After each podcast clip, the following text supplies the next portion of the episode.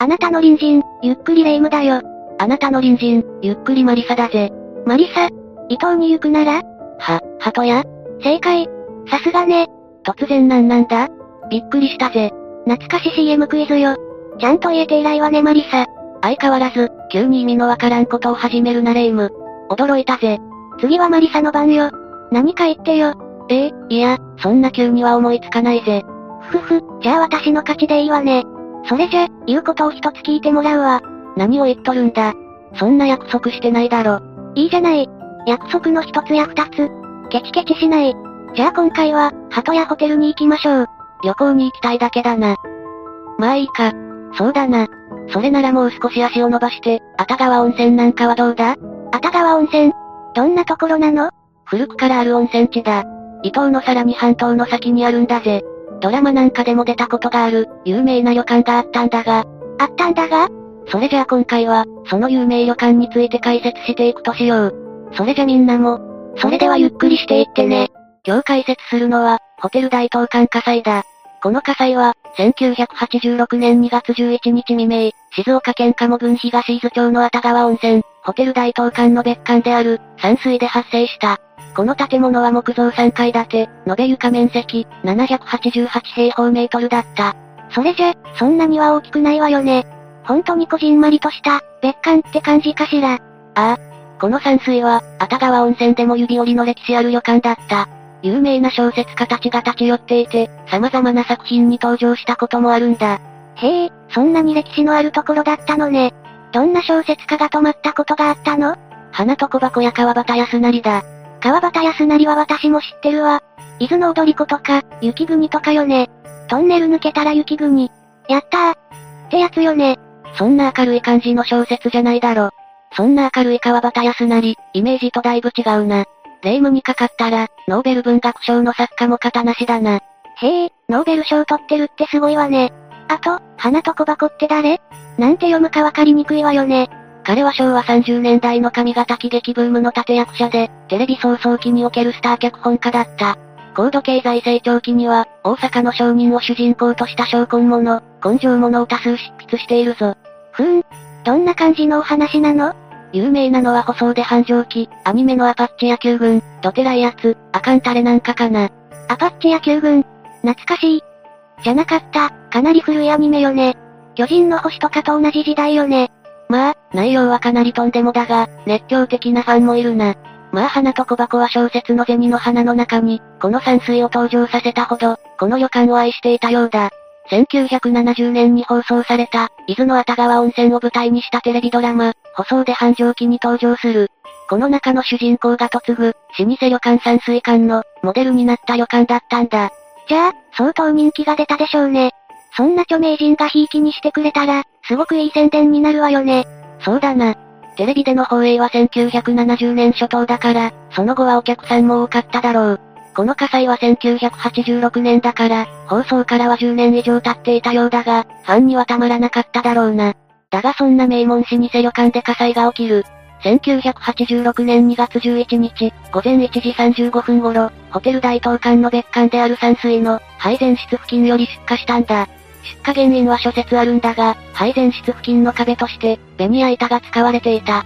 この使われていたベニヤ板が、湯沸かし器やガスコンロからの熱により、長期間かけて炭化したことによる、低温発火との説が有力なんだ。低温発火？低温発火とは、通常の火災とは違い、時間をかけて木材が変質して起きるものだ。まず熱源からの熱が木材に与えられ、はじめは木材の水分などが蒸発していく。すると、木材が多硬質化していくんだ。多硬質化した木材は断熱性が良く、熱が逃げにくい材質になるんだ。断熱性が良くなって、熱が逃げにくいってことは、どうなっちゃうの？結果的に100度から150度ぐらいの低い温度でも、木材の内部で、蓄熱が起きることになる。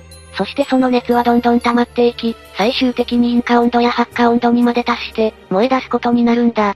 じゃあ、直接火が触れてなくても、火がついちゃうってこと？そうなんだ。例えば、コンロにより近くの壁材が長い間加熱され、このような現象を起こすことになったり、風呂の煙突や、暖房のスチーム管に接している木材が、長い間加熱されて、発火する場合などがあるんだ。なるほどね。本来だと発火点に達しない温度でも、長い年月による木材の劣化や変化が起きて、それが熱を溜めて、最終的に燃え出すってことね。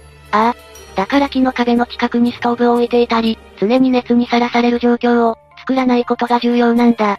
この山水は大東館の旧館にあたる建物で、1939年8月に建てられた、木造3階建ての建物だった。そのことでこの低温発火の条件に、当てはまりやすくなっていたんだろう。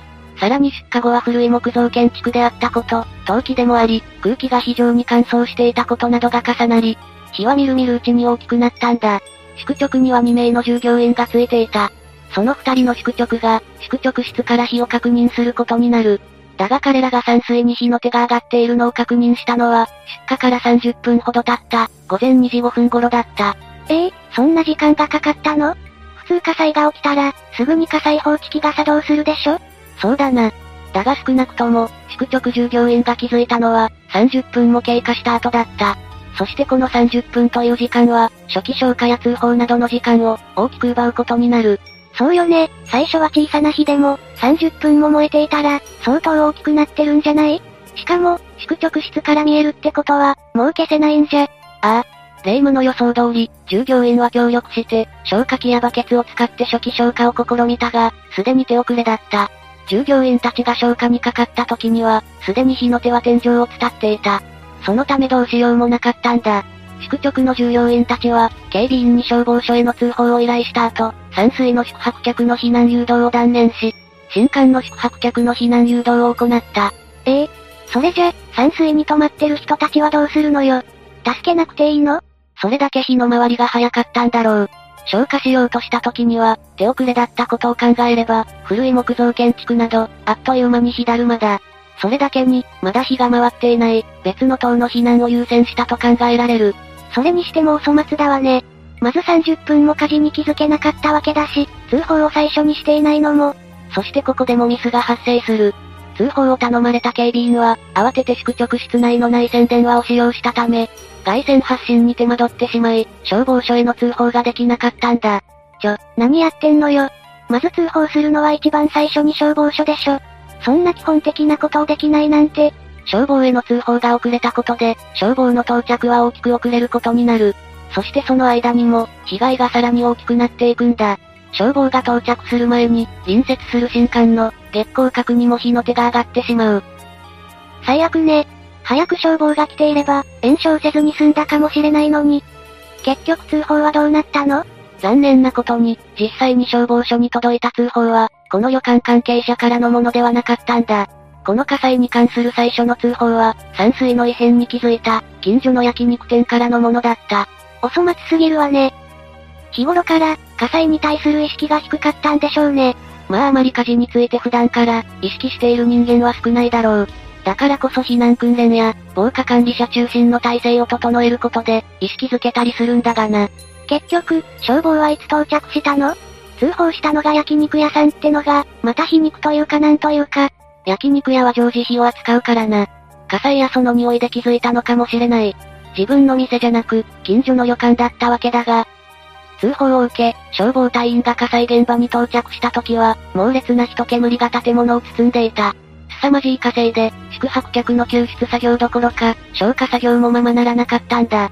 他の建物への延焼を防ぐのが、精一杯だった。火災は初動が本当に大切なのに、時間を浪費したことが悔やまれるわね。そして消防隊の懸命の消火活動の結果、火災発生後、約5時間後の午前6時50分頃にようやく鎮火することができた。結局この火災で山水は全焼してしまったんだ。消防隊も手がつけられないほどの火の勢いだったんでしょ？それは、焼け落ちるしかないでしょうね。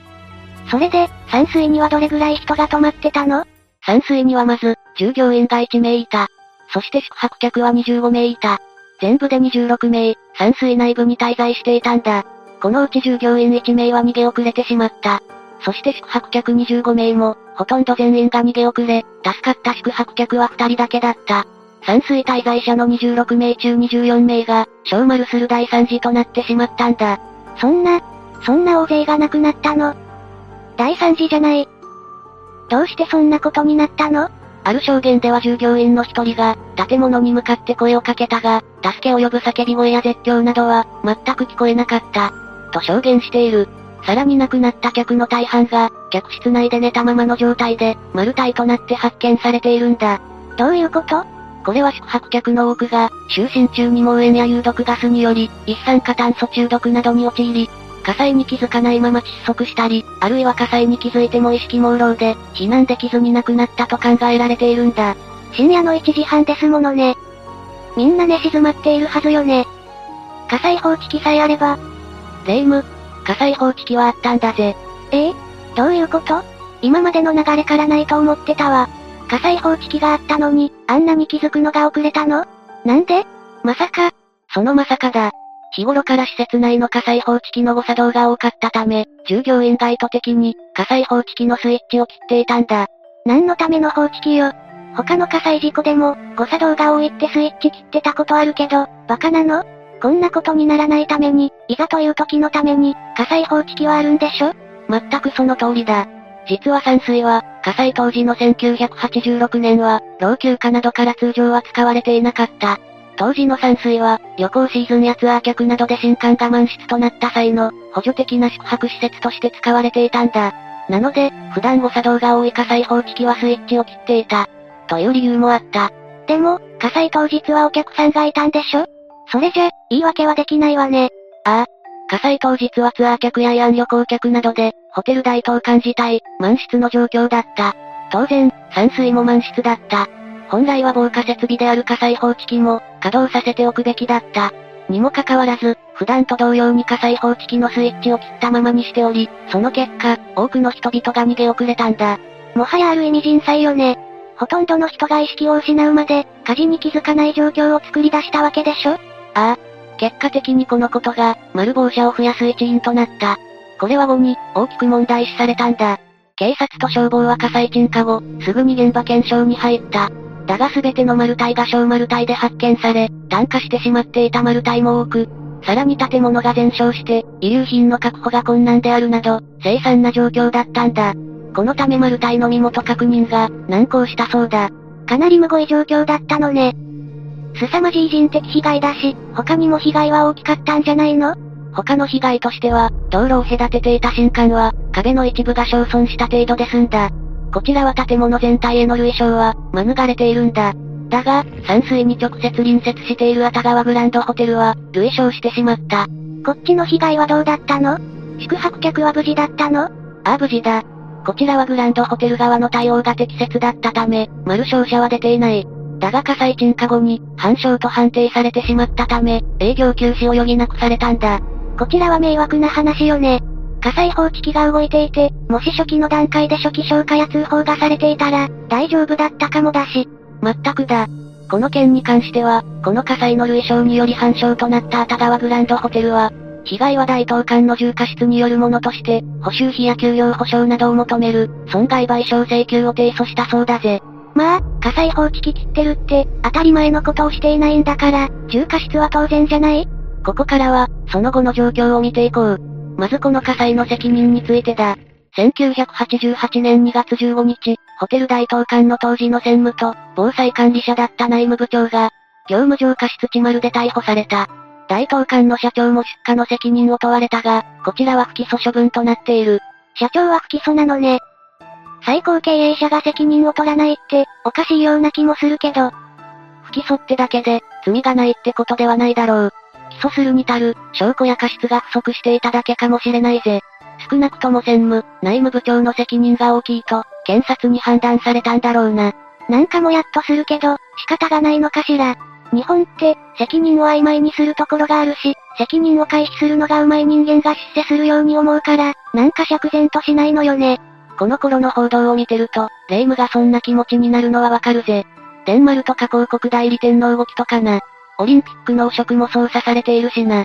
まあ、今はこの大東館の話だ。前に話したこともあるが、防火に関して適合した建物は、丸的マークを取得できるんだ。覚えてるか？ええ。確か他のホテルの火事でその話は聞いたわ。まさかこの大東館も？ああ。大東館は防火基準適合表示制度に基づく、丸的マークを掲示していた。だが実際には、そのマル的マークの対象は、新築の月光閣と熱川ロイヤルホテルのみで、山水は適用対象外だったんだ。にもかかわらず、月光閣ができた後は、山水の宿泊受付も月光閣のフロントで行い、あたかも全館が、マル的マークを受けた施設であるかのように振る舞っていたんだ。それって詐欺的行為じゃない？ちょっと悪質だわ。お客さんに誤解をさせることを、分かっててやってるでしょ。霊夢の言う通り、これは本来許されない。そのため火災事故後には、大きな問題となったんだ。このことで大東館は一旦、マル的マークを返上して、山水の廃止解体後に、再度取得している。まあ当然よね。っていうかこの会社やばいわね。利益追求型というか、順法精神が低いって感じがするわ。ところがこの再取得の際に、また問題が発覚する。再取得時に大東館の社長が、マル的マークの発行を催促したことを、マスメディアが報じるんだ。やっぱり何も変わってないのね。この社長もやっぱり、起訴されるべきだったんじゃない？この問題が報道されると、世間から社長側は、大きな非難を受けた。まあ、当然だな。大きな犠牲者を出した反省が感じられない。まあ、こんな会社だから、大きな被害が出たんだろう。それでこの会社はどうなったの？大東館は一時的に休業したものの、その後すぐに、新館、月光閣の改装工事に取り掛かり、火災事故から約2ヶ月後には、営業を再開している。さすが利益追求型企業。さすがね。皮肉よ。わかってるさ。だが、営業しないことには、従業員はもとより、被害者や近隣への賠償もできないだろう。後に月光閣は、熱川ロイヤルホテルの、施設の一棟として使用された。1994年4月には、熱川ロイヤルホテルに代わる宿泊施設、ホテルセタスロイヤルを新築オープンさせた。ふーん。頑張って営業してたのね。気持ちはわかるが、何度も言うように潰れればいいわけじゃない。従業員や近隣、被害者への対応もしなくちゃいけないからな。わかるけど、もやもやするのよね。まあ、残念ながら長引く不景気や、伊豆半島東方沖地震による旅行客の減少などで、売り上げが伸びなくなっていく。そして2009年6月17日付で、経営が破綻となり、民事再生法の適用を受けているんだ。結局潰れちゃったのね。きちんと防火、火災への備えをしていれば、こうはならなかったかもね。そうだな。やはり安全は最優先だ。ここをおろそかにした企業は、大きなダメージを受ける。大きな企業、メーカーでも取り返しのつかない、命取りになるダメージだ。そうね。イメージって本当に大事よね。それにお客様あっての商売だし、どんなビジネスも、そこを忘れちゃいけないわね。そうだな。霊夢もこれからは、イメージを大事にしてくれよな。このチャンネルのイメージにも影響するからな。何言ってるの？私のおかげでこのチャンネルは栄光をつかむのよ。マリサだけじゃ花がないからね。霊夢のその傲慢とも思えるポジティブさが羨ましいぜ。ふふ、そうでしょ？マリサもようやく、私の素晴らしい魅力に気づいたのね。褒められてるって思うところがまたすごいな。いやー、それほどでもへへへ。クレヨンしんちゃんみたいな笑い方するなよな。せっかくのチャンネルイメージが台無しだぜ。クレヨンしんちゃんをバカにしないで。お父さんは春日部に一戸建てを建てて、子供二人も育ててる勝ち組なのよ。た、確かにな。車も持ってるし、今あれだけの生活水準を維持するのは、結構な上位クラスかもしれないな。そうよ。サザエさんといい、連中は人生の勝ち組なのよ。しんちゃんのママ、ミサエさんも専業主婦だし、サザエさんも船さんも専業主婦。凄まじい勝ち組ファミリーなのよ。そう考えると、昭和の高度成長期やバブル直後の方が、今よりも豊かだったのかもな。どちらがいいとは言えないけど。私はサザエさんかミサエさんのポジションを狙っていくわ。人生の勝ち組よ。大丈夫だレイム。キャラクター的には、すでにそのポジションになってるぜ。ほんとやったわね。やっぱり私ってば、知らず知らずにセレブの仲間入りをしていたのね。いや、中身の話だ。面白キャラだし、素が出てていいってことだ。それに彼女たちがセレブってイメージはないんだが。それは本当のお金持ちは、そういった素振りは見せないのよ。奥ゆかしいものなの。まだまだマリサには、セレブ道の道は遠いわね。また変なこと言い出したな。まあいい。これからはレイムは、面白セレブキャラを目指してくれ。ふふ。セレブ道を極めてみせるわ。覚悟しなさいよマリサ。へいへい。せいぜい期待してるぜ。都内で一戸建て、頑張ってくれよな。それに、年に一度は旅行に行きましょうね。安いセレブ道だな。まあ、まずはそのあたりからだな。それじゃ、今日の解説はこのあたりでおしまいだ。名残惜しいけど、また会う日まで元気でいてね。みんなの近くにも、危険が潜んでるかもしれないから、響きをつけて過ごしてね。霊夢みたいな変わった隣人がいても、そっとしておいてやってくれ。悪い奴じゃないかもしれないぜ。これからも、いい出会いがみんなにあることを祈ってるわ。それじゃ、次回も私たちの隣人として、ゆっくりしていってね。